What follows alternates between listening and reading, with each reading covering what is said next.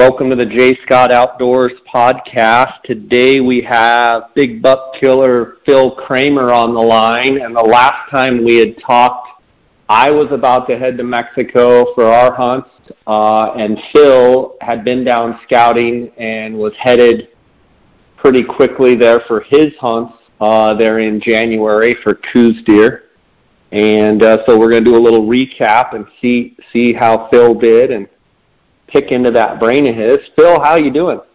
I'm doing really good, Jay. Thank you. Um, you bet. Uh, I don't know about that whole big buck killer thing, but uh, give her a shot when I can. you know, this year, um, I, I guess one of the things we have to look forward to is we're both turkey hunters, and so we've got the spring. You know, here in Arizona, it feels like spring's already here, and it feels like we never had a winter this year. Um, but it's kind of hard to swallow the fact that we've got to wait, you know, 11 more months uh, for Coues deer hunting again down in Mexico, uh, down there in the rut. But uh, how was it? Last time we talked, you were uh, going to be heading down pretty soon, and you had some high hopes. Had been running cameras, and um, yeah, how how did it go?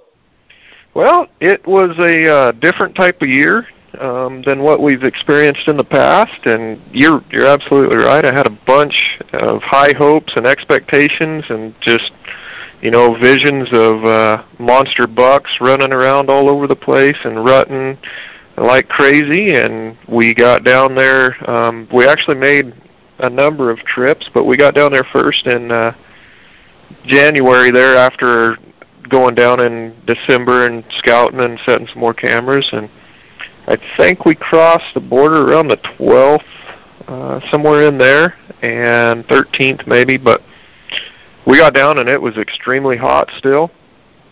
What uh, were your temps? They were 91 um, oh. in the day.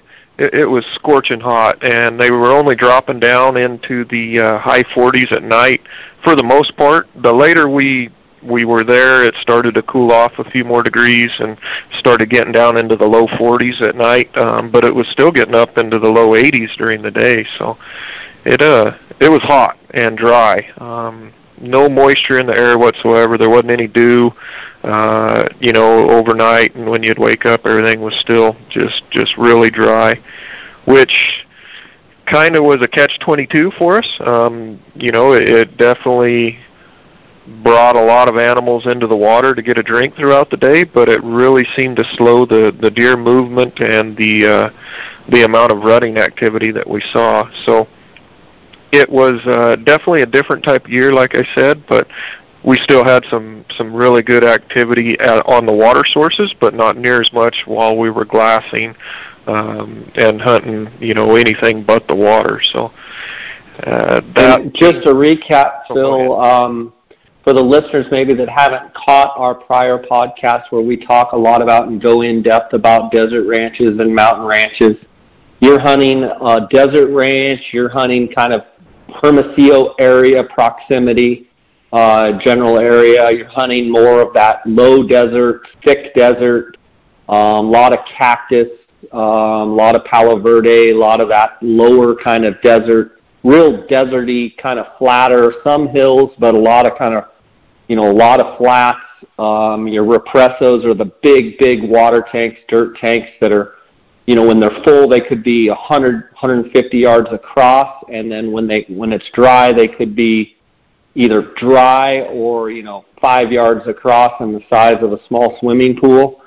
To you were talking about, I believe you were calling them cinderos. I forget exactly what you were calling them, but the the pilas or the water troughs. Um, you were going to have to focus kind of on those water troughs.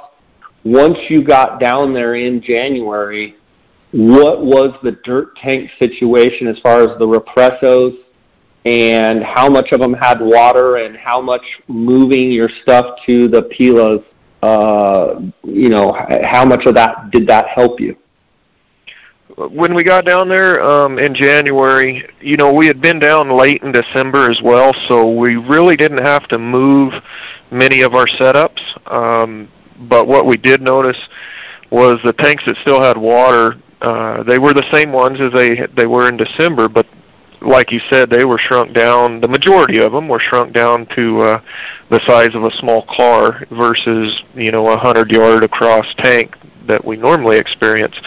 Um, when we had gone down in December, I spent a lot of time putting up uh, cameras and blinds and clearing shooting lanes on a lot of the Bevendettos or the the drinkers. Um, you know, pilas or whatever the word is you'd like to use for them, but the man-made water versus the dirt tanks, and playing a hunch that we'd probably have to spend some time hunting those.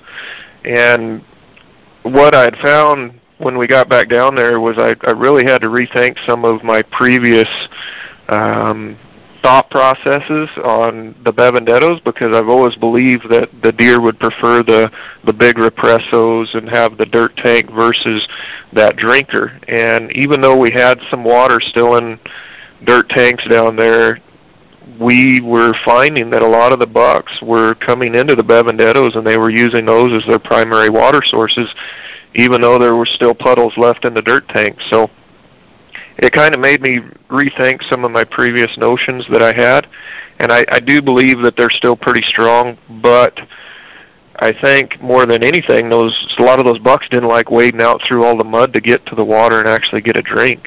So, um, you know, we focused on some Bevendettos, and and we were uh, successful in doing so. Actually, our biggest buck that we took this year was off of a Bevendetto um, that I had set up a blind on previously in December, and we had cleared a long, I'd say 80 to 100 yard shooting lane to the Bevendetto, and uh, my buddy Tim set that after a buck we had named Texas, and a big four by four with some extras and uh, you know really heavy mass, and I think he killed him on like the sixth day that we were down there in January. Um, he ended up going 125, just a gorgeous deer, and that was off of Bevendetto. So we uh, we definitely re um, evaluated some of our setups and focused a lot more on on the Bevendettos because it was so dry, and that seemed to be where a lot of the activity was coming in um, in certain areas. And sure enough, just a week ago, um, we had two guys go down there to try and fill their tags that hadn't filled them earlier. And another buck was killed off of Bevendetto, a really gorgeous three by three. Um, Pat McCarty with Shadow Valley Outfitters killed him actually, and so we were split, you know, between Bevendettos and Represos this year, but it, it still worked out. And even though we didn't have that really strong rutting activity while we were down there, we were still able to make good on on our hunts and and utilize that water to be successful. Which, as you said, on the desert desert ranches is a really important part of the, the hunting structure because you don't have those big peaks that you can get up there and get the big glass out and spend time trying to pick the countryside apart. We do have some areas that we do that, and um, this was the first year that I can remember that we didn't kill a buck off of uh, you know spotting and stalking. Every deer we killed was was off of water this year. That opens up a bunch of questions that I have. One would be the, the 125 inch deer that Tim shot b- before you built the shooting lane and the blind, did you know that that deer was using that Bevendetto or was it a welcome surprise when you got there and checked the camera that yes, that blind that you had built paid off because now he was hitting there, or was that a buck you already knew about? Well, it's kind of twofold. It was a buck we knew about, um, but we were getting pictures of that buck hitting a represo that's right, I would say, within 150 yards of the Bevendetto. And the main reason why I cleared the lane to the Bevendetto was because I wanted the ability to sit that blind and be able to see both the Represo and the Bevendetto at that time, we did not have one picture of that deer hitting the Bevendetto when I set up the blind and, and cleared the shooting lane. Um, I really thought that the Represo might have a chance on going dry before we finished our hunt, so that was another reason why I set it up that way. Um, during our hunt, the Represo still had water, but the buck had, had shifted his patterns and started coming in primarily to the Bevendetto. so when Tim got down to hunt um, that area, he actually moved the the way I had it set up a little bit so he could focus more on the Bevendetto and see out the side window per se on the Represo. Um, and sure enough, that buck uh, in the six days he came in twice at, in the middle of the night, and both times were at the Bevendetto. And then on the sixth day he came into the Bevendetto and uh, I think it was like nine thirty, ten o'clock in the morning. And he never, from the time from December on through January, he never came into the Represo anymore. He always came into the Bevendetto at that point. Did other deer using the Represo also move to the Bevendetto? And, and if the answer is yes, can you attribute that to the mud and them potentially as a defense mechanism, thinking that they're going to get, you know, stuck in the mud and not be able to get out? Or is it, well, I guess it's a twofold question, or do you think it's they get in the mud and they can't run out fast enough if a lion were to circle them. Well, it it was kind of interesting because the bigger bucks um, quit using the represo altogether. Now they would still come mill around it, but they wouldn't come in and get a drink at it. The the bigger bucks, we had several other bucks that were you know just over 100 and up to 110 using that same uh, water source, and they all transitioned over to the Bevendetto. Now the younger bucks, the does, the fawns, or yearlings, they continue to use the Represo quite frequently. Um, so I don't know if it's more of an age thing that the older bucks got are getting smarter or more cautious, or it's just the fact that the older bucks didn't want to deal with the mud simply for the fact that it's easier to go to the Bevendetto and get a drink. Um, but it was it was really interesting to see that and document it, not only sitting it, but also with our cameras. The majority of the deer, I would say 40% of the deer moved over to the Bevendetto that were previously using the Represo, and then the other 60% continued to use both. It didn't seem to bother them one way or the other. What did the cattle do? Did they use both, or were you able to establish any sort of pattern with them as well? On this area, the the cattle weren't there. Um, we actually had the cowboys move them out of that pasture um, around November, so we didn't have to worry about them. Um, we we had several represos that were um, going dry, and surprisingly enough, that the cattle continued to use them right up until they just couldn't get a drink anymore. Um, you know, I'm used to once a, they get to a certain point, typically the cowboys will will fence them off so the cattle don't doesn't get stuck. But it seemed to be down there that they had hard enough bottoms that they'd sink through the mud and then they could get through and get out. And like I said, the cattle continued to use them until there wasn't any water left.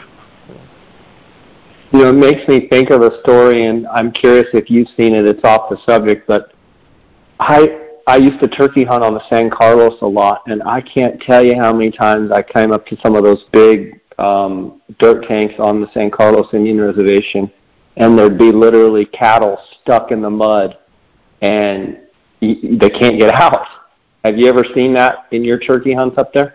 I have. I've seen it in the turkey hunts, and I've actually seen it um, up north in both Unit 10 and some of the the multi units. Um, in the early summer before the monsoons have started that yeah. I, I found a lot of dead cattle and, and cattle stuck in the mud that have recently died um, that way. And I've actually found a few elk as well up there. So yeah, that's kind of what made me think about it when when you brought up that question about the cattle. So. Yeah. Okay, so Tim sits. He changed it a little bit so he could see the Bevendetto and he could see the Represo, thinking that the buck had been patterned all fall, so to speak, on the Represo. But then the change came from December. Then he started up and you know up before the hunt. He switched to the Bevendetto, but he wanted to have the ability if he came to either or. Um, and then so he shot on the sixth day, and the buck just came sauntering in at ten o'clock in the morning. Was he?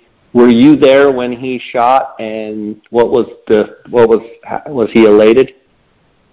Um, I was not there. I had I was actually sitting in another tank, um, pretty close to it. I, I heard the shot. It was one of those things that you know I'm I'm sitting another water hole and I heard the shot clear as day, and the instant thought through my mind was, well, Texas is dead, and uh, you know I was happy about it, of course, and he was able, Tim was able to get the shot on on video. Um, the buck came in, and he, like most bucks, into into water. You know, he was really cautious, and he was kind of circling around. And Tim had watched a number of deer hang up out there about 120 yards, maybe a little less than that, in a group of trees in the shade. So Tim had actually taken time to find some shooting lanes through that if this buck did it, and sure enough, he walked right in there, hung up, surveying the area, and, and Tim made good on the shot right there. Um, it, it was really neat because some of the cowboys were in the area too, and they had heard the shot, and they went over and saw the buck, and um, everyone was just on cloud nine. You know, we we knew he was a big buck, but we didn't know he was quite that big. And you know, when you walk up on something and he grows on the ground, it's always a great feeling. So, yeah, but the Cowboys then had come over and got me, um, you know, and told me that Tim had killed that buck, and so we all knew. And boy, as soon as I got my hands on him, I was like, "Wow, that that is a great deer." That's what that's what you're down there for is, is a deer like that. Um, earlier, I'm not sure if it's the last podcast or the podcast before that. Maybe it was the recap after last year. You had said there were a few deer that you really had your eye on and were, had high hopes for. Was Texas one of those deer, or was he one that blew up this year? You know, coming out of nowhere? Um, Texas was not one that we had our eyes on last year. Texas was actually um, on a ranch that we just picked up this year. Um, okay. We didn't have it in our arsenal last year, so um, we did not know about him until we got you know cameras down there uh, in November, and then we we yeah. picked up. So, um, okay. kind of something similar though. I we did talk about you know what I call the holdover bucks or the bucks that we didn't take last year, and I, I was pretty worried about a lot of them not showing up, and it was uh, a lot of them still didn't show up, and I'm not a hundred percent sure if if they've moved off, and or if it was simply a fact that the rut wasn't really kicking strong. Um, we did take two of the bucks that we were really hoping to that we didn't last year. Um, they didn't necessarily blow up, but they were on our hit list last year, and we were able to do it this year. So um, some of them showed up, and some of them didn't. So I'm really interested to see what next year brings, and see if some of the ones that we didn't get this year show up next year.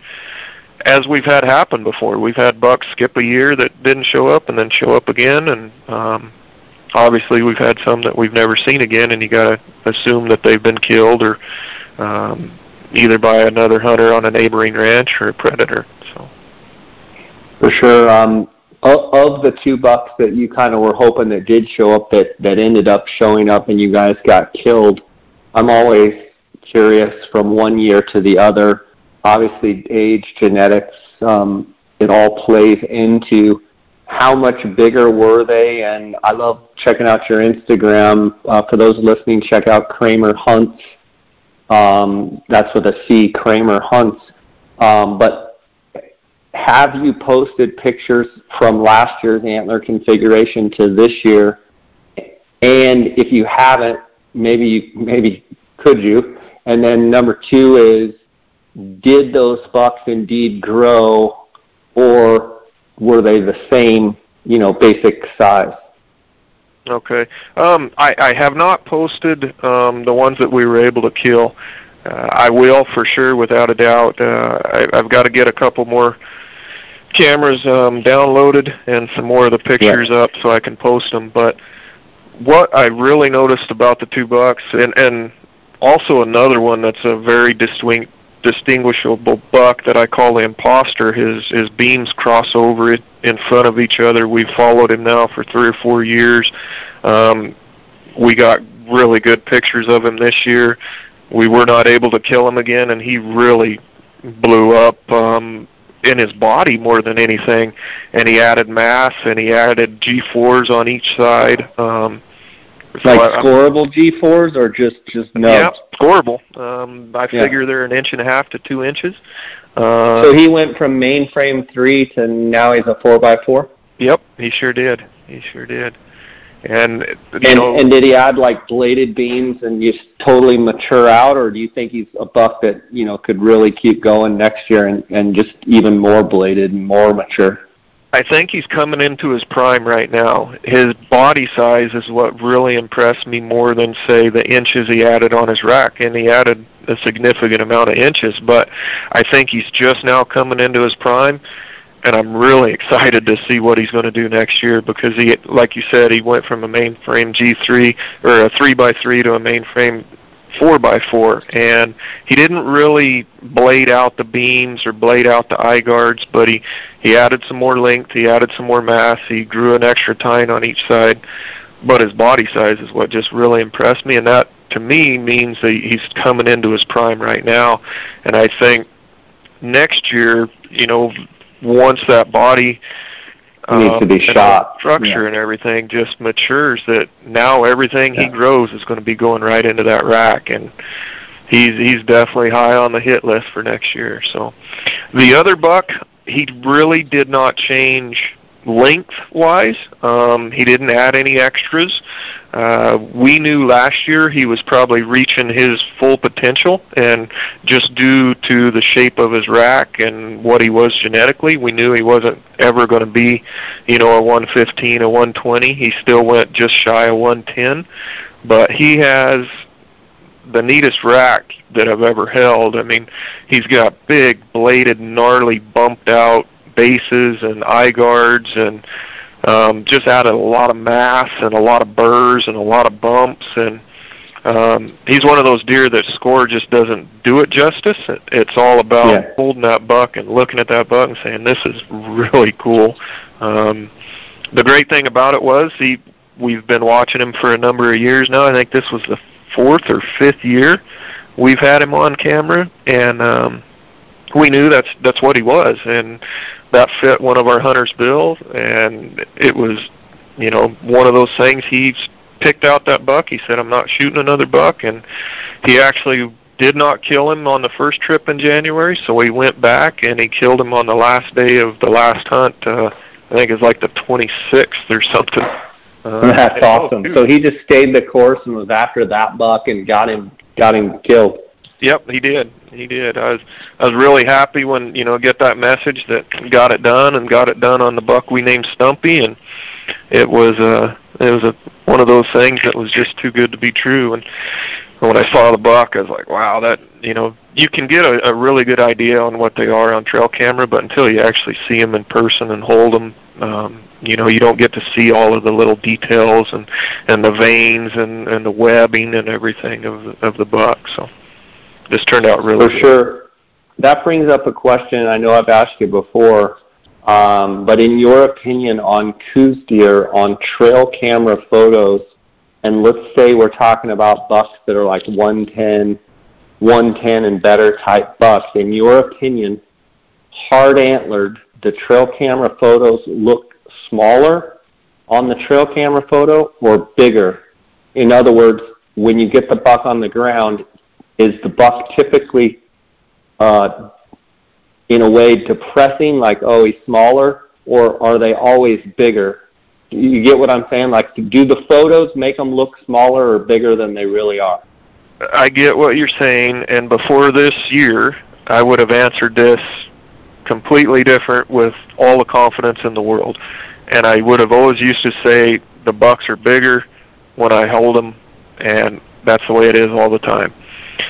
Now this year, the Texas, he was almost eight inches bigger on the ground in person than what we had scored him at looking at probably 60 different trail cam photos at different angles, daylight, nighttime, just about everything you could imagine.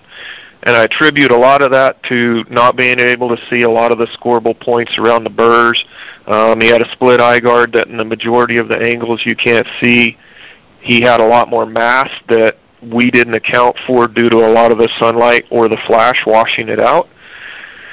But on the flip side of that, I, I killed a buck this year that we had a number of pictures on, um, both front angle, side angle, looking away, back, just about every angle, you know, looking down at him as he drank to eye level, and I completely blew the score on that in the opposite direction. Uh, when I walked up and I put my hands on him, I looked at him, I said, "Wow, I messed that up pretty bad." And I was body size. Did the body size throw you off, it, or what? It wasn't what body size, and that's what I'm having a hard time with because in the trail camera pictures, he was with other deer. Um, every time I got a picture of him, so it's not like he had just a tiny body compared to everything else. In the trail camera pictures, he had a big Roman mature nose, um, deep brisket, sway back where it looked like he was an old deer. Um, it looked like his I, I overestimated the length of his beams by four inches almost. Um, it, it really threw me off, and and I wasn't the only one. I mean, Tim and I study these deer probably to a point where most people would say we're obsessive and completely anal. You think? You think? and, uh, I can tell you the answer is yes. You are. Yeah, but exactly. but I love it. But that's what I love about you. exactly. But I, I, you know, I was completely fooled. And when I brought the buck back into camp, um, I, you know, I was hunting an area where no one really knew that I they couldn't hear my shot or anything. And when I got back into camp, and Tim's like, "Did you get him?" I'm like, "I sure did." And I said, "But I need to warn you, it's not what we thought it was." And he came out and he looked at it and he goes, "Wow, we messed up on that." And I said, "We absolutely yeah. did, 100%." Now, don't get me wrong the buck's super cool. He's got a jar, another drop tine. You know, I killed the drop tine buck last year. Um, I was able to kill a drop tine buck this year, and he actually had double drops. He had a matching drop on the other side that he had busted off. So, just a great deer. Um, I don't want to disrespect the animal by any means. Sure, sure. I'm proud of but it. You're, but you take it as a learning, as a learning. You're not disrespecting. You're just saying you missed them. You're pointing out that you know, so other people can learn from quote unquote your mistake of over judging the deer. You're not, you know, you're not taking anything away from the deer. One question I would have is like, do you think sometimes you can, and I know it's happened to me where you can like field judge something and then you just kind of go with it, and then maybe you get the, do the beams and then you start taking extrapolating and taking every measurement, and if your one measurement that you kind of start with was wrong, it kind of changes everything. Do you think there was some of that where, you know, you, you kind of just went with a beam length and then everything else kind of stacked up from there and then you realized that that's how it happened? It, I, that you nailed it. Um, a hundred percent because I, I've, I've dealt with this now for a couple weeks on trying to figure out what, how I could have been that far off. And the first time I saw the buck. The first time I got pictures of the buck was in the daylight, and he was coming in at an angle. And the first thing I saw was his his rack, the shape of his rack and his beams. And I'm like, wow, he's really tall. His beams curve up. So that right there gave me the baseline of his main beam and I based everything off of that, thinking, okay, well, if his main if his main beam is this, then his G3's this, and his G2's this, and that eye guard's this, and his drop's this. And I never did any other comparison. You know, typically I would look, okay, the length of his nose or the width of his antlers compared to his ears, and start adding all of those factors in. And I never did. And I attribute it to two things. One, is I had the first impression of his of his main beam, and that's what I based it off of, and I I overestimated that, and therefore everything else fell right in line that I was off on. But the other thing was, I I believe that I deep down wanted him to be more than what he was. I saw the drop tine, I saw the other one on the other side, and I immediately wanted him to fell be, in love with the deer. Fell yep. in love with the deer, kind of. I did, I did, and I immediately wanted him yeah. to be that and yeah. I never really tried to add it up any more than that. And even when the buck came in in person the day that I shot him, there was a, a doe at, a t- at the tank already, and he came in and he stood fairly close to her. I never once tried to evaluate him or score him. Um, I, I didn't need to. You know, I'd spent enough time looking at it that that's what I wanted. And, and I think if I would have stepped back and had it to do over again, I really believe if I would have evaluated him maybe for five minutes and if I would have had that amount of time. But I'm I'm saying taking a step back and Yeah. looked at the antlers in person, I don't think I would have pulled the trigger. I, I think I would have decided to let him let him go. So Did it turn out that he was a young deer it was or young? yeah. Yeah. So I mean, the the downside is if you would have realized it and let him go, you know, what would the droppers turn into next year? But I mean, it, it everybody's done it, and it's a perfect example. And I think it's one of those things with sheep too. Like, you know, you you throw out a base size and you throw out a horn length, and you just start, you know, plugging numbers in. And if you're wrong, especially on bases, that's why it's so important, and, and it's so, I guess, exaggerated or or maybe exacerbated is maybe the better word. Like on sheep, like if you miss a base and then you start judging, you know, the first quarter, second quarter, third quarter from there, you can be way off. Um, whereas like on Coues deer, you know, I've seen it before though, where you just you see a buck, you get a the right look, and you just kind of fall in love with it, and you're like, "That's the buck." I shot a drop tine buck last year. I'm shooting another drop. This is awesome, double drop tine. I mean, it's it. I mean, I wouldn't beat yourself up about it, but I'm sure you are as analytical as you are and wanting to be accurate and what have you. Still a heck of a buck though. Um, when I look at the buck, I'm looking at your Instagram, and I believe your buck's on the far right. It's got a drop tine off the right beam, and it looks like you can see where there was a fresh break. And isn't his left eye guard longer than the right? Uh, yes, it is. Yeah, yeah. So I mean, and it, he's next to that gnarly buck, which is that Texas. Yeah, it is. Uh huh. Yep. You can just see the the, the rack just from my eye, just looking at at um, from a maturity level standpoint, the bases and the the, the the the mass of the main beam on Texas looks more heavy and more mature. And of course, if the two deer were standing side by side, I'll bet it would have hit you like a freight train.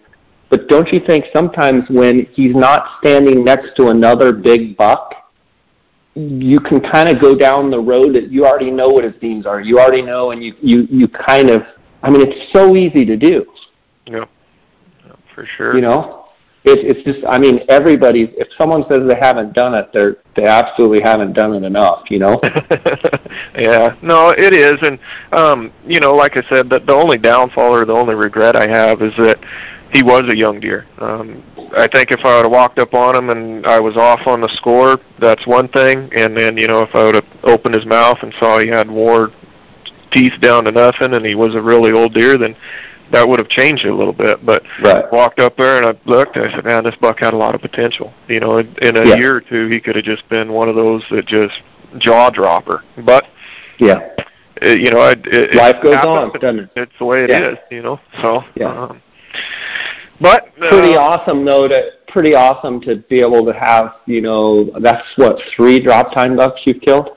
The, uh, it's actually two um, that are intact. I, I killed one a couple years ago that had a really big dropper, and he ended up busting it off. So um, it's two back to back that I have, same side. Both of them have droppers. I'm actually playing with the idea on, on having his double drop fixed, um, just to That'd be cool. That'd be really cool. like, you know. Um, Yeah. he grew it. Uh, we have some pictures that that show, for the most part, what it is. So Yeah. um, That'd be really cool. I think you should do that. I think that'd be really neat. Uh, tell me about your buck as far as hunting, regardless of, of, of the buck not being as big as you thought. As far as hunting your buck, what kind of characteristics did he have as far as the patterns or what have you? Talk a little bit about that. My buck was, I wouldn't say near as habitual as a lot of the other deer that we targeted and hunted. Um, my buck typically was coming in once every couple days, and he really didn't have a pattern per se of okay, he's it's nine o'clock, he's going to be coming in at nine o five. Um, actually, the first day I got down there and hunted it, he came in right at dark. I had already got out of my blind. I was making some adjustments. It was the first day I'd sat in it.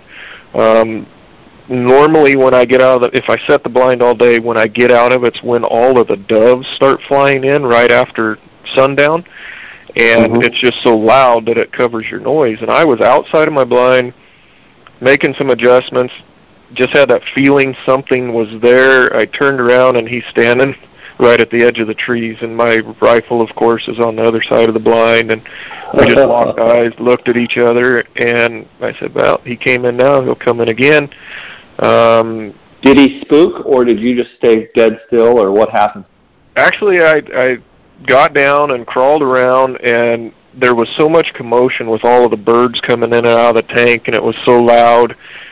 He looked over there, saw some movement, but really didn't attribute it to anything. And I got around, and I actually looked through them in in my rifle scope, but there were some trees and branches and everything kind of in, in between. I chose not to take the shot, and finally he just turned and kind of moseyed off. He he knew something wasn't right, but he didn't spook. And um, Gotcha. Okay. that gave me the confidence that yeah, he's going to be back. You know. So the next day, um, he didn't come in. He didn't come in at night either. And then the day after that, he came in at uh, I want to say it was like 9:30 or 10 o'clock in the morning. He just there was a doe drinking at the water. Um, it was the second deer that had come in that day, and I looked up and he broke the tree line and came right on in and stood there and I shot him. and that was that. So um Yeah. The good thing was I had a lot of time after that to do other things and try and help some of the other guys and and look around. Um the bad thing was I had the rest of that time to think about the deer that I'd killed.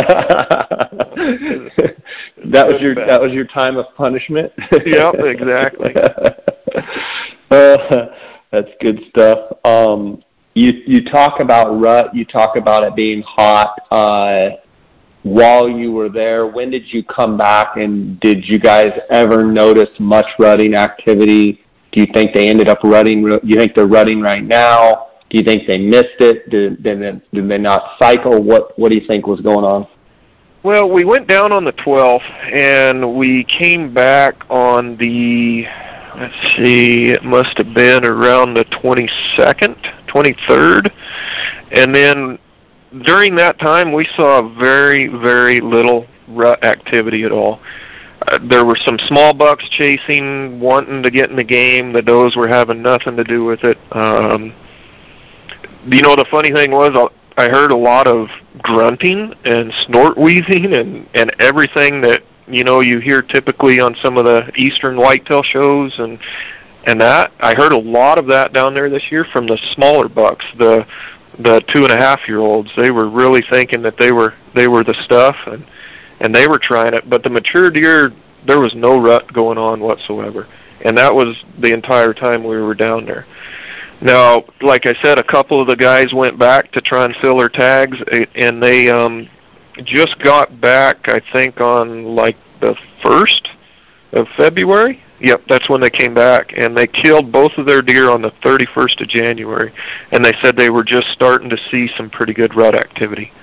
Um, so I think it was definitely later than we had anticipated. Um, I, I firmly believe it was had a lot to do with the, the moon being later, but also the uh, the heat. It was just so hot, and it started to cool down some that the the bucks finally, I think, were moving, and the does were moving, and they were starting to cycle. So, I, I think it happened. I think I missed the peak of it by quite a bit, and I would, if I had to venture a guess, it would be probably peaking right right about now down there, judging from what the guys saw and what we saw on our hunts.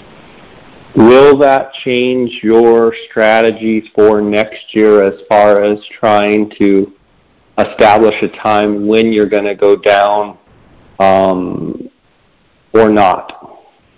Not as much as you know I, it typically would, and the main reason being is we try and time it with the moon. Um, we you know we'll make two or three trips throughout the year, starting in November and then December and then in January but we try and focus our main hunt right around that time when it when it's a dark moon when um you know that we don't have that big huge moon up in the in the sky and you know we don't want those deer doing a lot of their their activities at night now that being said I think this year was an unusually warm year down there and it, it kind of slowed everything down and it was a lot drier than we had been used to. Even you know, last year was a really wet year for us, and the year before that would be what I would consider a normal year.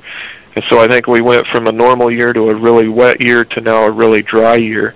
And I, I think it's just one of those things that's going to continue to cycle, and um, you know, it's going to happen whether we plan for it or not. And I think we'll still try and focus around that middle part of January, depending on the moon phase, to make our our prime or our main hunting trip down there.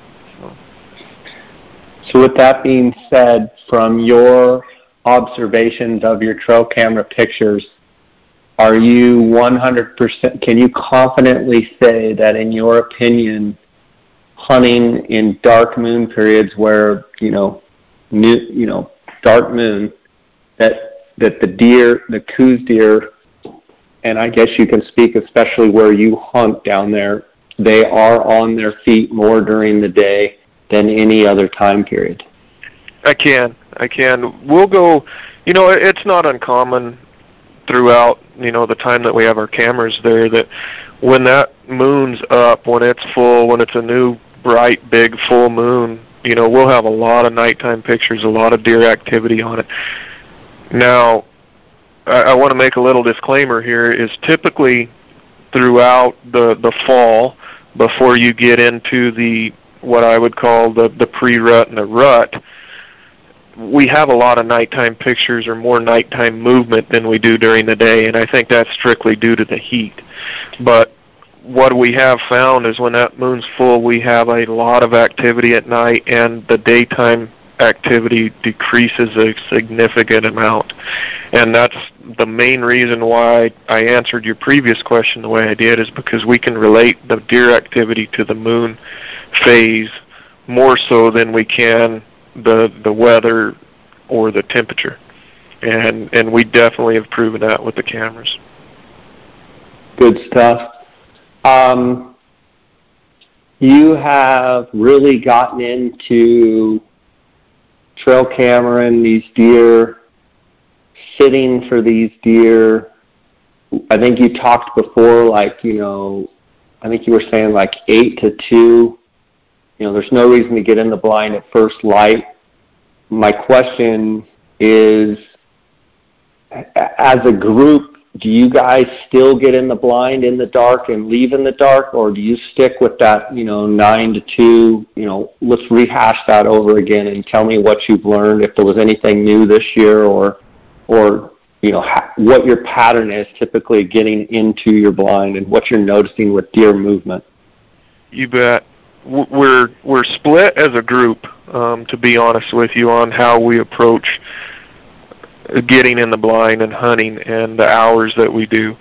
And what I mean by that is there's three of us, four of us. Typically we have groups of six, seven, eight guys, somewhere in that range of, of hunters, um, because that's you know what the the ranch house can accommodate and the amount of tags that we typically have and try and keep it at. But normally there's three or four of us that get in before daylight uh, or you know before the sun's coming up um, in the dark and let everything calm down. Now, normally we don't have a deer that shows up before nine o'clock, um, so it makes for you know a fairly long sit without anything really happening.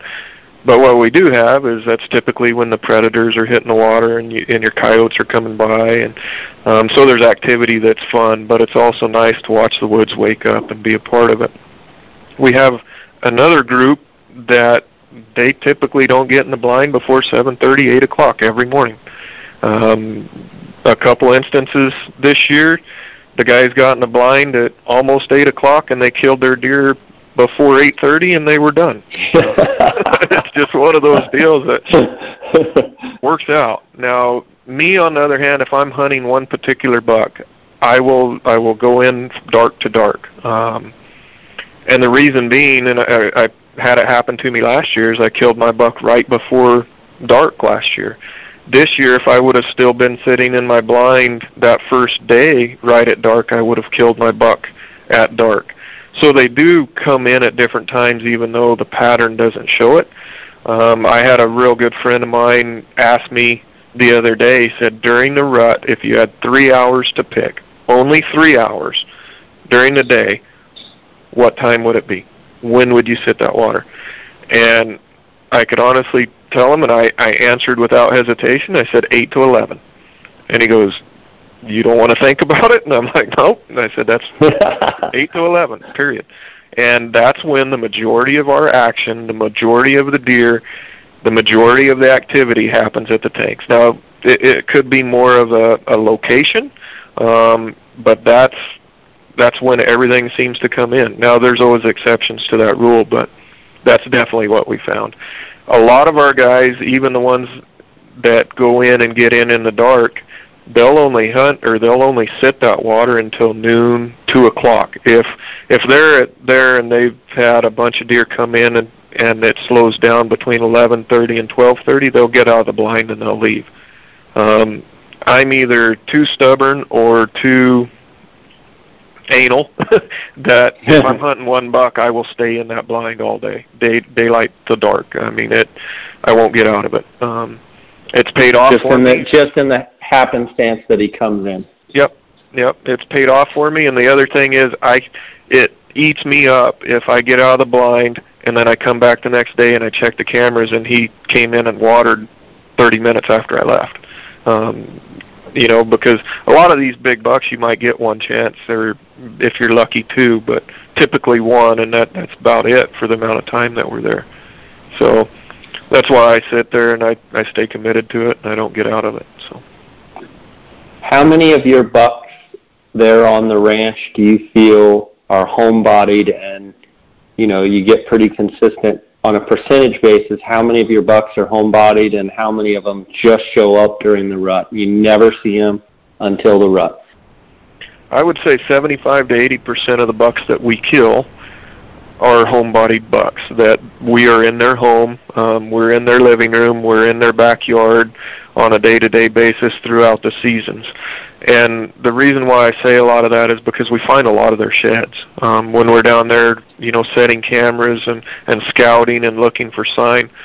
Um, we found a lot of the buck sheds that we've actually targeted and killed, which which makes it really neat because you can go back years, you know, before and see what they did. But um, I would say the other 30, you know, 35, 20 percent somewhere in there are the bucks that just show up during that that peak rut or maybe even towards the end of the rut when they're out cruising when they're out looking for new does um, maybe even when they're making you know a walkabout looking for does that haven't been bred or the second cycle per se coming in.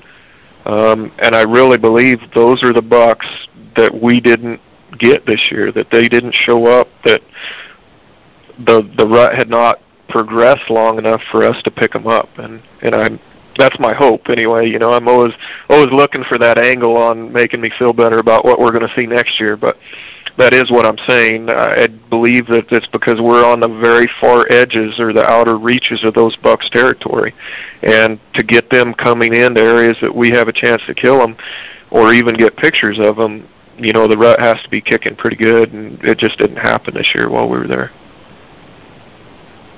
roughly how many hectares or how many acres, just trying to get a sense of home body, how roughly how big are these properties in general?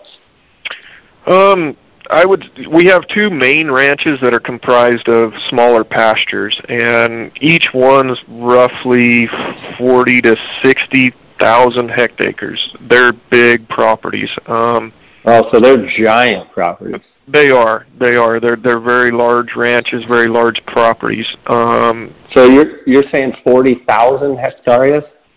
Forty thousand acres. Sorry. Uh, okay. Okay. Okay. So twenty. So just so people know, a hec- if it's ten thousand hectares, it's twenty thousand acres. It's it's basically yeah, one to two two point two basically ratio. half. Uh huh. Yeah. Yeah. So, okay.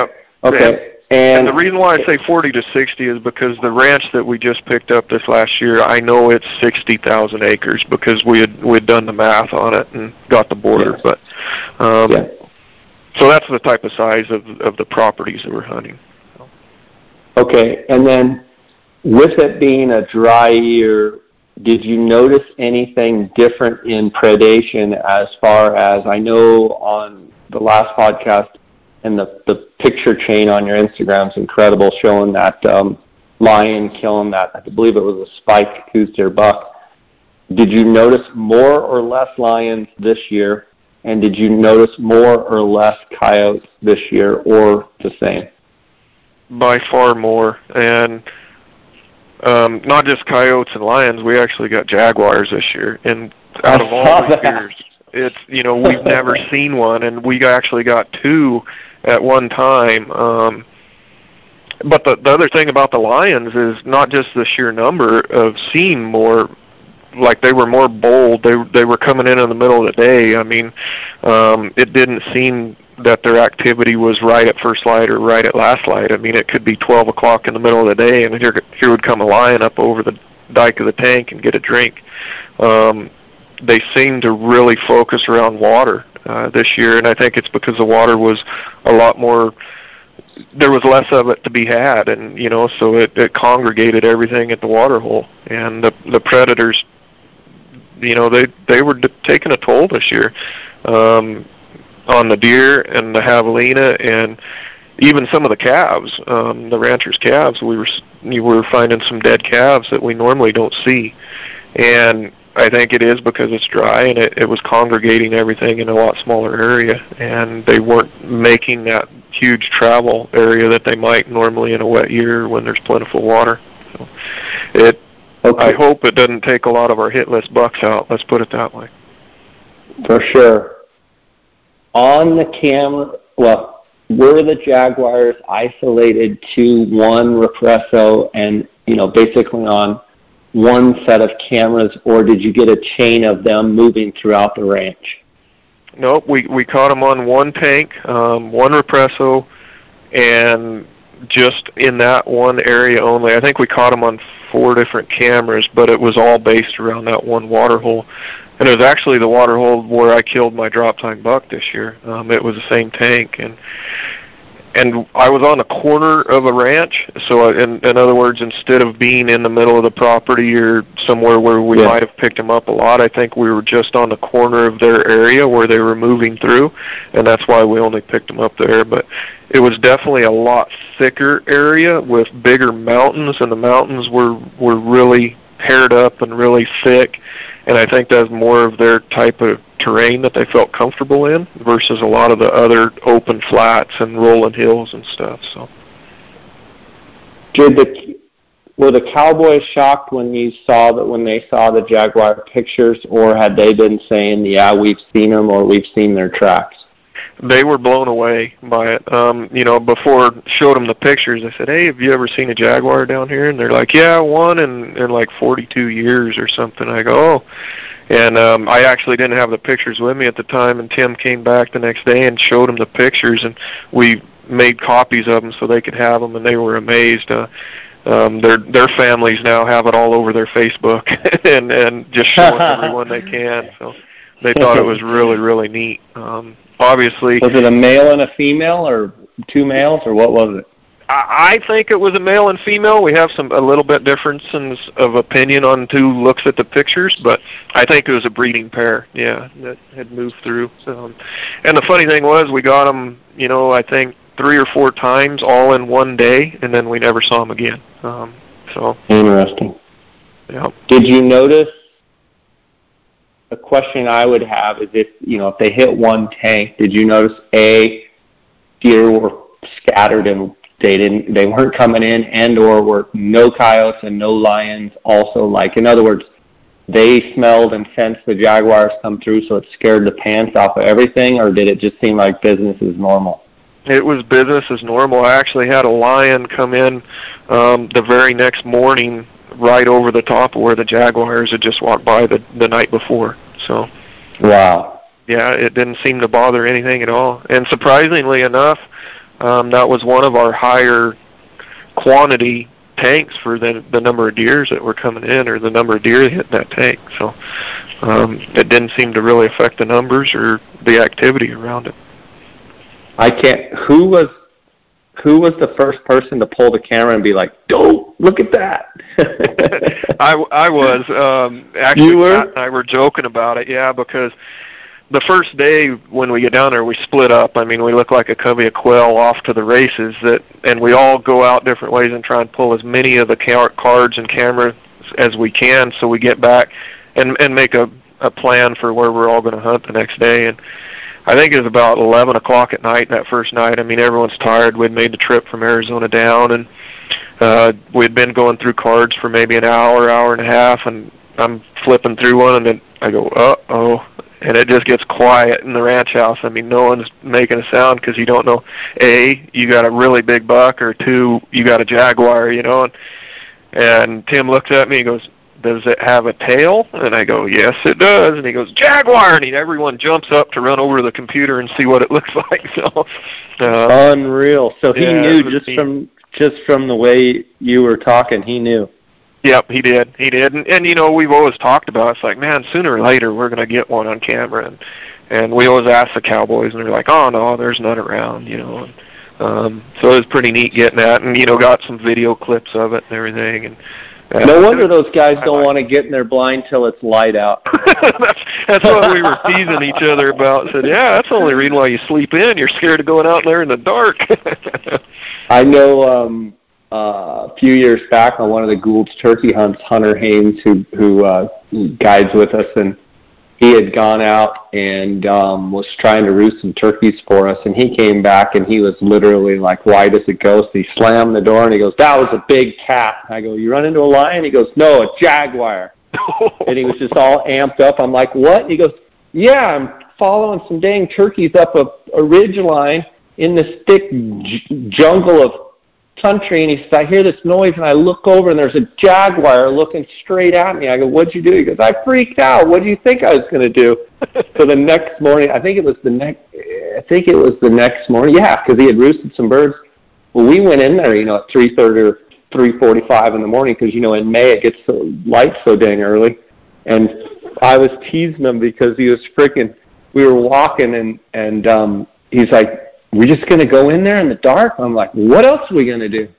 So we walk in there, and I mean, the two of us were about as amped up as you could possibly be because, you know, every little noise you hear, you think it's a jaguar coming to eat you.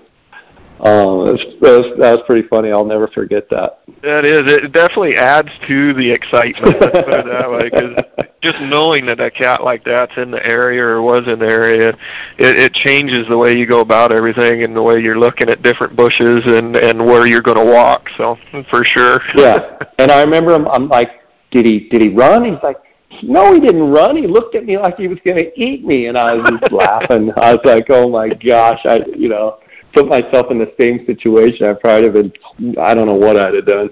Right. But um Good. pretty pretty amazing. Um I had uh Pat and Bob Dykeman on the podcast, and um, they were talking about going back down to Mexico. I didn't put two and two together, but I saw that they had a Jaguar, and I'm thinking, God, it's crazy to get two pictures of Jaguars. Now it makes sense that you guys were, you know, going together and at the same place. Yeah. Um, but that is that is just so neat. I'm looking here on your Instagram. Encourage anybody to go check out Kramer Hunts on Instagram, and there's there's actually I think three or four really good video clips. And man, the the the strength that those things must have compared to you know you got a lot of lion uh, videos on there as well, and it's just a whole different animal. I mean, that those things are solid muscle. I mean, you think lions are solid muscle? Those things are stout, man. Yeah, they are built. That is for sure. Oh man, I was amazed I'm, at the size of their paws.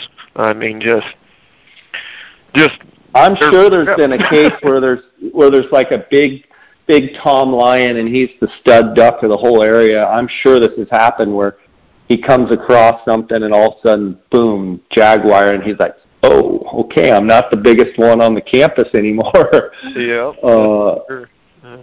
It's crazy, crazy stuff. Well, um, you know, another awesome year. You guys brought brought home in the picture. I'm looking at uh, four great bucks, um, and just makes you even more excited for next year another question that comes to mind is you say you don't normally go down till November. Have you ever considered going down there in, you know, um, July and August and trying to get uh, velvet pictures, or is it just so stinking hot that the only photos would be night photos? You know, we've we've gone down and scouted uh, potential ranches that we were thinking about picking up the lease on um, before in as early as October, and October it was just miserable. I mean, yeah, hundred almost plus. unbearable. You know, and yeah. and that's that pretty much did it for me. I was like, I don't, I don't need to see him in velvet that bad. I can, I can spend my time in Arizona and yeah. get velvet bucks. But um, no, it, it was just really, really, really hot. I would really like to spend some time sooner or later down there and maybe um, February, March before they've dropped. Yeah. Um, yeah. But you know that's also when we're gearing up for turkeys and and everything so it kind of makes it an inconvenient time but if i had if i had to choose a, a time to go down other than when we do already i think that's when i'd, I'd try and go down there is february march but um definitely yeah not. for sure I, I think one thing about running trail cams, say in the late spring, you know, running them, say, go down and stack them up, put them, put them in you know, say late February or March and let them run March, April, and into May as you're going to get all of the dry season. And I mean, you guys have a great inventory as it is, but I mean, if if anyone out there is getting a new lease and they really want, and, and cattle plays a huge factor too. I mean, since it's the dry season, you know, you, you're going to have tons of cattle picks, but if you're fortunate enough to get a ranch that maybe doesn't have cattle or many cattle, I think running cameras the whole you know month of of, of April and early May before they drop, um, you could probably get every buck on the property. Yeah, for sure, for sure. And and one thing you know about the cattle, and we, we found out this year is, it makes it difficult. But anymore with the capacity of size of memory cards that these cameras are taking now, and the battery life on them you can afford to get the 6,000, 7,000 pictures of cattle because all you're really looking for is that one or two one buck. buck that you need to see. And it makes it hard. It makes it difficult. The guy has to really force himself to sit there and go through each picture. But we proved it this year on a number of bucks we would have never seen if we wouldn't have put some of those cameras on some of those bebederos that we've never done before. Um, so yeah. whether we ended up with new bucks or whether those bucks have been there all along and we just never target them, uh, we don't know. But we definitely learned a lesson this year that whether the cattle are laid up there during the day or not, we're going to put cameras on it because it, it's paid off. So good stuff. Good stuff. Um, what do you set your? I think we've asked you this before. What do you, what do you set yours on a custom setting?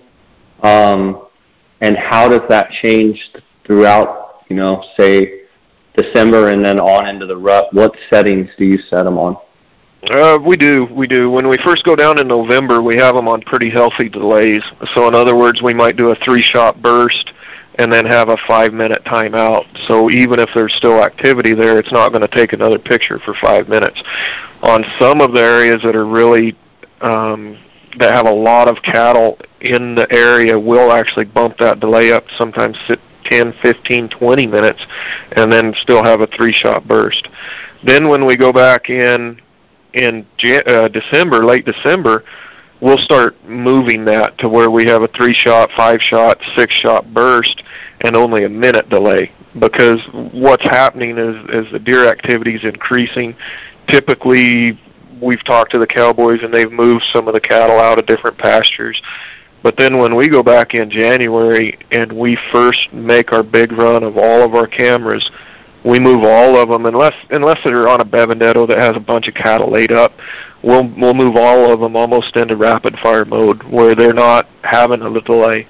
So every time they sense movement and heat, they're taking a picture and that's good stuff. It, it's a number of factors, but mainly because the deer activity's picking up. We're down to crunch time. We need to get every picture we can of whatever deer that comes in, and then also we're there on a more frequent basis where we can check the batteries and change the cards and stuff. So, sure, good stuff.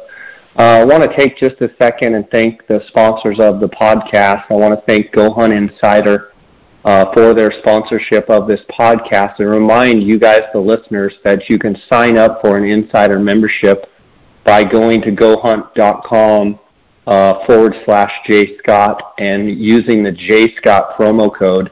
Uh, you can also just go on gohunt.com and just click on sign up for Insider. But if you use the jscott promo code, you're going to get a $50 uh, Go Hunt Gear Shop gift card.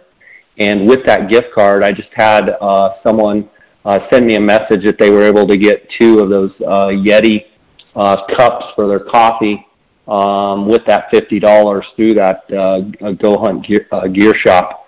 Uh, and I thought that was a pretty cool thing just for signing up. Uh, and as you know, Phil, you've just applied for Arizona. Uh, the draw odds uh, on Go Hunt are the most accurate draw odds out there. And I want to encourage you guys to get a Go Hunt Insider membership. Uh, also want to thank KUIU Ultralight Hunting, uh, Jason Harrison and his crew. I know Phil, you like wearing the KUIU gear as well as Dar and I do, and um, pretty much anywhere we go on hunts, uh, seeing you know more and more guys uh, switching to KUIU. I want to thank them for their sponsorship. Phoneskope.com use the JScott16 promo code. You're going to get a 10% discount on all PhoneSkope products. I want to thank Cheston Davis over there at PhoneSkope for his support. And then uh, the Outdoorsman, the Optics Authority here in Arizona, formerly of Phoenix, now moved to Fountain Hills. Uh, Cody Nelson and his crew. If you use the J Scott promo code there at the Outdoorsman, you're going to get a 10% discount. I want to remind you guys, the listeners, that I will be at the Western Hunting Expo this Friday and Saturday. I'll be walking around. I'd love to shake hands, meet you, uh, hear, share some of your stories, and hear some of your stories, uh, see some of your trophies, and what have you. Um, look me up if you see me there, and remind you also all four of my sponsors will be at the show. Make sure you stop in, introduce yourself, check out the products uh, if you haven't already uh, and uh, let them know you're a podcast listener, and I really appreciate that. Uh, Phil, just another awesome year. Uh, you know, fuels the flames for uh, you know looking forward to next year and getting after it again. Uh, Darn, I uh, we had one of those bucks. Uh, uh, we had a really really nice non-typical buck that we had seen in December, and um, videoed him. We could have shot him. He was, you know, 500 yards from us in December, and you know, got some video of him, and just a spectacular buck. And honestly, thought he was going to give us the slip. We had drawn numbers for um, which guide and which, you know, we kind of established. You know, we had four guides for our hunters and who was going to hunt with who, and then we put names in a hat and just drew out. And um, that stinking buck uh, we thought he disappeared. You know, he had a little bit of a limp the day we videoed him. We didn't know, you know, what was going on.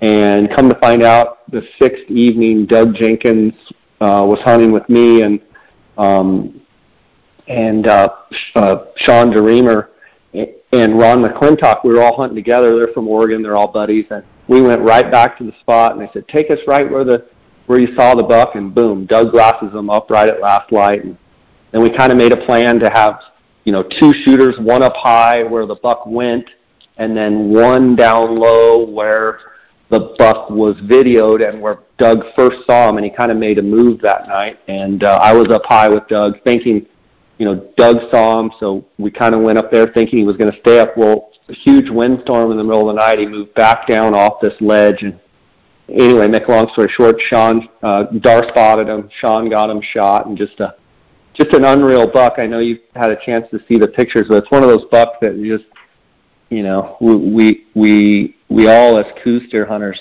I mean, I'm just honored to one have seen it in December, but then two to to get it on the ground and get to hold it and um, check it out. It's just an un, unreal buck. Uh, he's actually uh, um, get, uh, having Wellers down in Tucson mount the buck, and um, I can't wait to see it mounted. Oh, right on.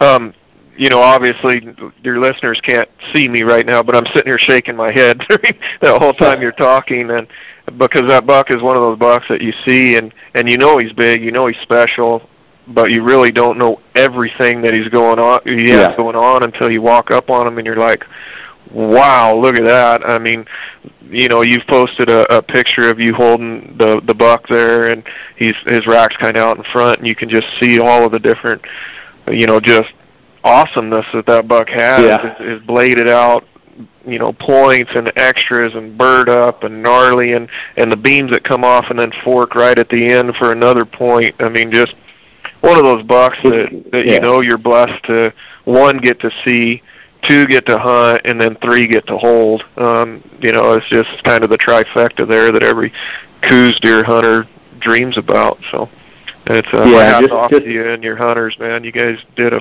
fabulous job on getting that buck on the ground. Well, he almost slipped out. He almost, you know, and and the crazy thing, like Dar and I were talking today, he was, you know, 50 to 75 yards from where we exactly videoed him. Like, you know, I'm a firm believer that that deer was there the whole time. That he was just laying low. That you know, we had fairly warm temps. That you know, there wasn't a lot going on as far as rutting right around where the particular deer was. There was actually a little, you know, within probably uh, sight of, of where we were glassing from, you could actually see a couple little pockets where there was some rutting, and he wasn't in any part of that. My bet is he was just kind of laying low, probably sitting there across the ridge, five, six hundred yards, watching us. Probably watched us pull up and start glassing for him. Um, and uh, yeah, just fortunate to be a part of it. But pretty cool to know that you know a buck like that just comes right back or never left and I, you know, I did a little short, little five minute, little little tip deal, just saying, you know, and you've seen it so many times with these big bucks, they're right there. I mean, you can throw a hula hoop around him basically, and he was right there, and he was probably right there the whole time. And you know, it's so easy as hunters. Um, it, for me, how weak mentally I get, and just go, oh, he's gone, a lion got him. You know, you come up with all kinds of excuses, and the reality is, you need to just stay right there and know that that deer, until you're proven otherwise, that deer is right there. Yep. That that's that's for sure, and it's such a good reminder um, because we it's human nature. It's what we do. You know, you get there and you hunt it day and do- another day and another day, and you don't see him, and you, your mind starts overcoming your confidence in what you know is actually right. That Yeah. he's still probably there, or more than likely he will show back up because you've already seen him there. You know he lives there. But that little creep doubt starts creeping in and it's like, well, we better go over here and look for something else. And and you know, you're limited to amount of time. And unfortunately, Yeah. you have to make the best of that time that you can. And Yep. nine times out of ten, if we would just sit tight, sit on that spot, he's going to make a mistake and you're going to get him killed or at least have an opportunity. But it's so hard to do, and it's such a good reminder that those big bucks, especially, you got to sit there. You got to be in their home. They're going to come back if they're not there already. So Yeah. great for point. sure. Bet. Absolutely, man. Well, um, Phil, thanks for sharing with us. Um, you know, hope you hope you uh, draw out on the Arizona elk again. You turkey you drew last year. You never know, lightning might strike. You might get it two years in a row.